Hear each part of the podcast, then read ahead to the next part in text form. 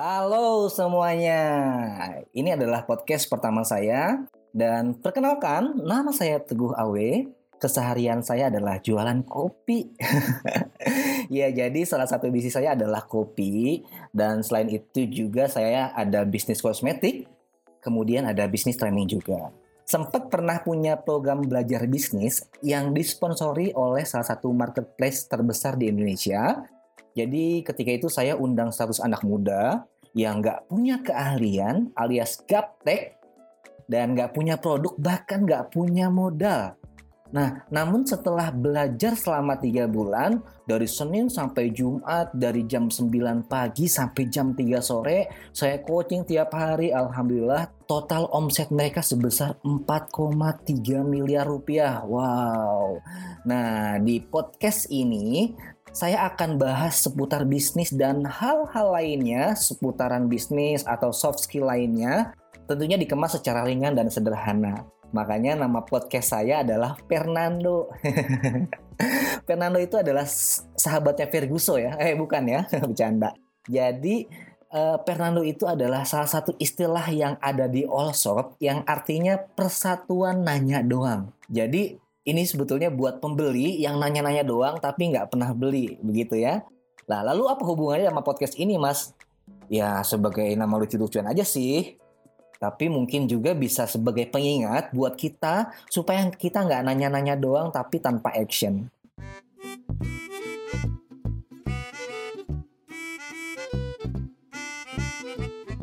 Oke Fernando, jadi pada podcast pertama saya ini saya ingin bercerita tentang seorang anak muda yang bisa dikatakan seorang eksekutif muda lulusan sarjana. Nah, kebetulan dia itu sering makan siang di warung sop langganannya ketika jam istirahat. Uh, warung tersebut dekat dengan kantornya. Saat dia memesan makan siang di warung sop langganannya, ini kebetulan si anak muda ini baru beli handphone baru. Jadi sambil mainin handphonenya, Kemudian uh, dia menunggu si pesanannya datang. Akhirnya setelah menunggu beberapa saat, pemilik warung sop itu datang, yaitu seorang bapak-bapak yang sederhana berlogat Jawa. Sambil bawa pesanan dia nanya, Wah, HP yang baru mas eh, kata si bapak-bapak itu. Kemudian si anak muda ini jawab, Iya pak, bagus nih HP-nya. Mahal loh pak ini, kata si anak muda itu. Iya masih bagus ya, berapaan ya jadi kepingin beli nih buat si anak Pak deh dia bilang begitu kata si bapak ya. Oh ini mahal pak harganya. Gaji saya sebulan loh. 8 jutaan kata si anak muda itu kepada si bapak. Oh alah iya ya.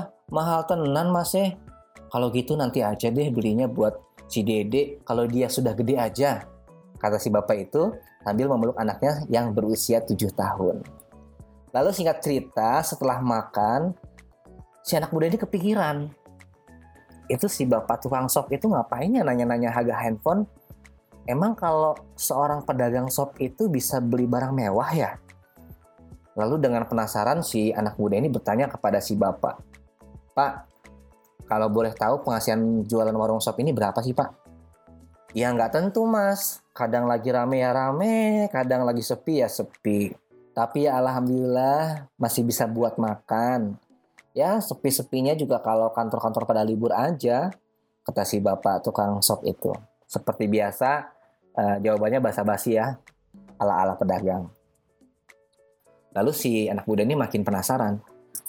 Pak, kalau boleh tahu emang sehari dapat berapa sih Pak rata-rata? Lalu dengan malu-malu si bapak itu menjawab, ya rata-ratanya sih dapat 400 ribu sampai 800 ribu mas sehari. Ya alhamdulillah bersih bersihnya ya dapat 200 sampai 400 ribu lah untungnya.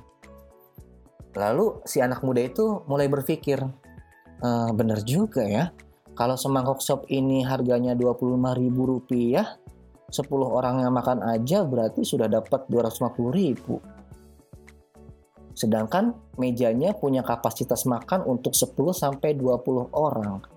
Ini kalau penuh masih ada kloter setelahnya.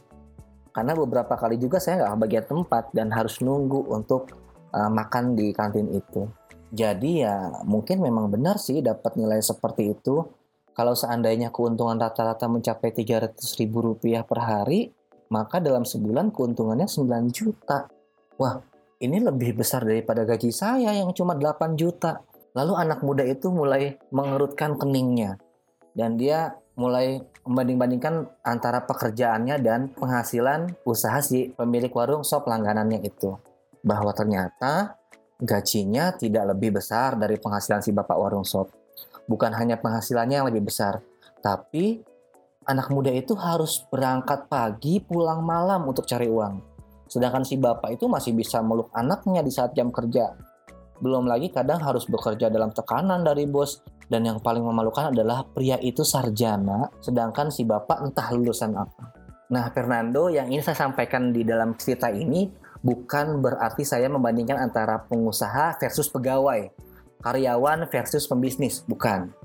Karena saya nggak begitu setuju dengan beberapa anggapan bahwa oke okay, bagi teman-teman yang mau sukses ya harus bisnis. Sekarang kalau teman-teman yang sudah bekerja kalau memang pengen serius bisnis keluar pekerjaannya. Kadang nggak semua orang itu cocok di bidang usaha, benar nggak? Mungkin juga ada orang yang memang dia lebih sukses kalau dia jadi karyawan sebagai pegawai, dia lebih berintegritas, dia lebih disiplin, dia lebih termotivasi ketika dia menjadi seorang pegawai.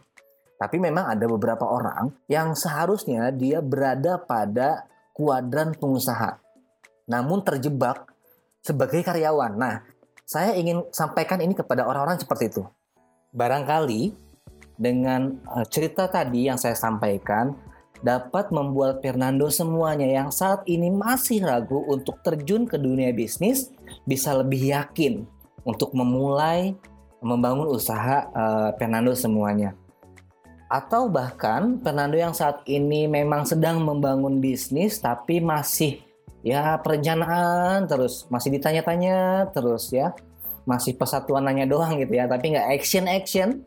Maka ya mudah-mudahan dengan cerita yang saya sampaikan bisa membuat keyakinan Fernando semuanya bahwa uh, kita bisa loh membangun bisnis dan layak loh menjadi penghasilan yang barangkali lebih besar penghasilannya daripada orang-orang yang uh, kita lihat lebih mapan dengan 100 karyawan tetapnya.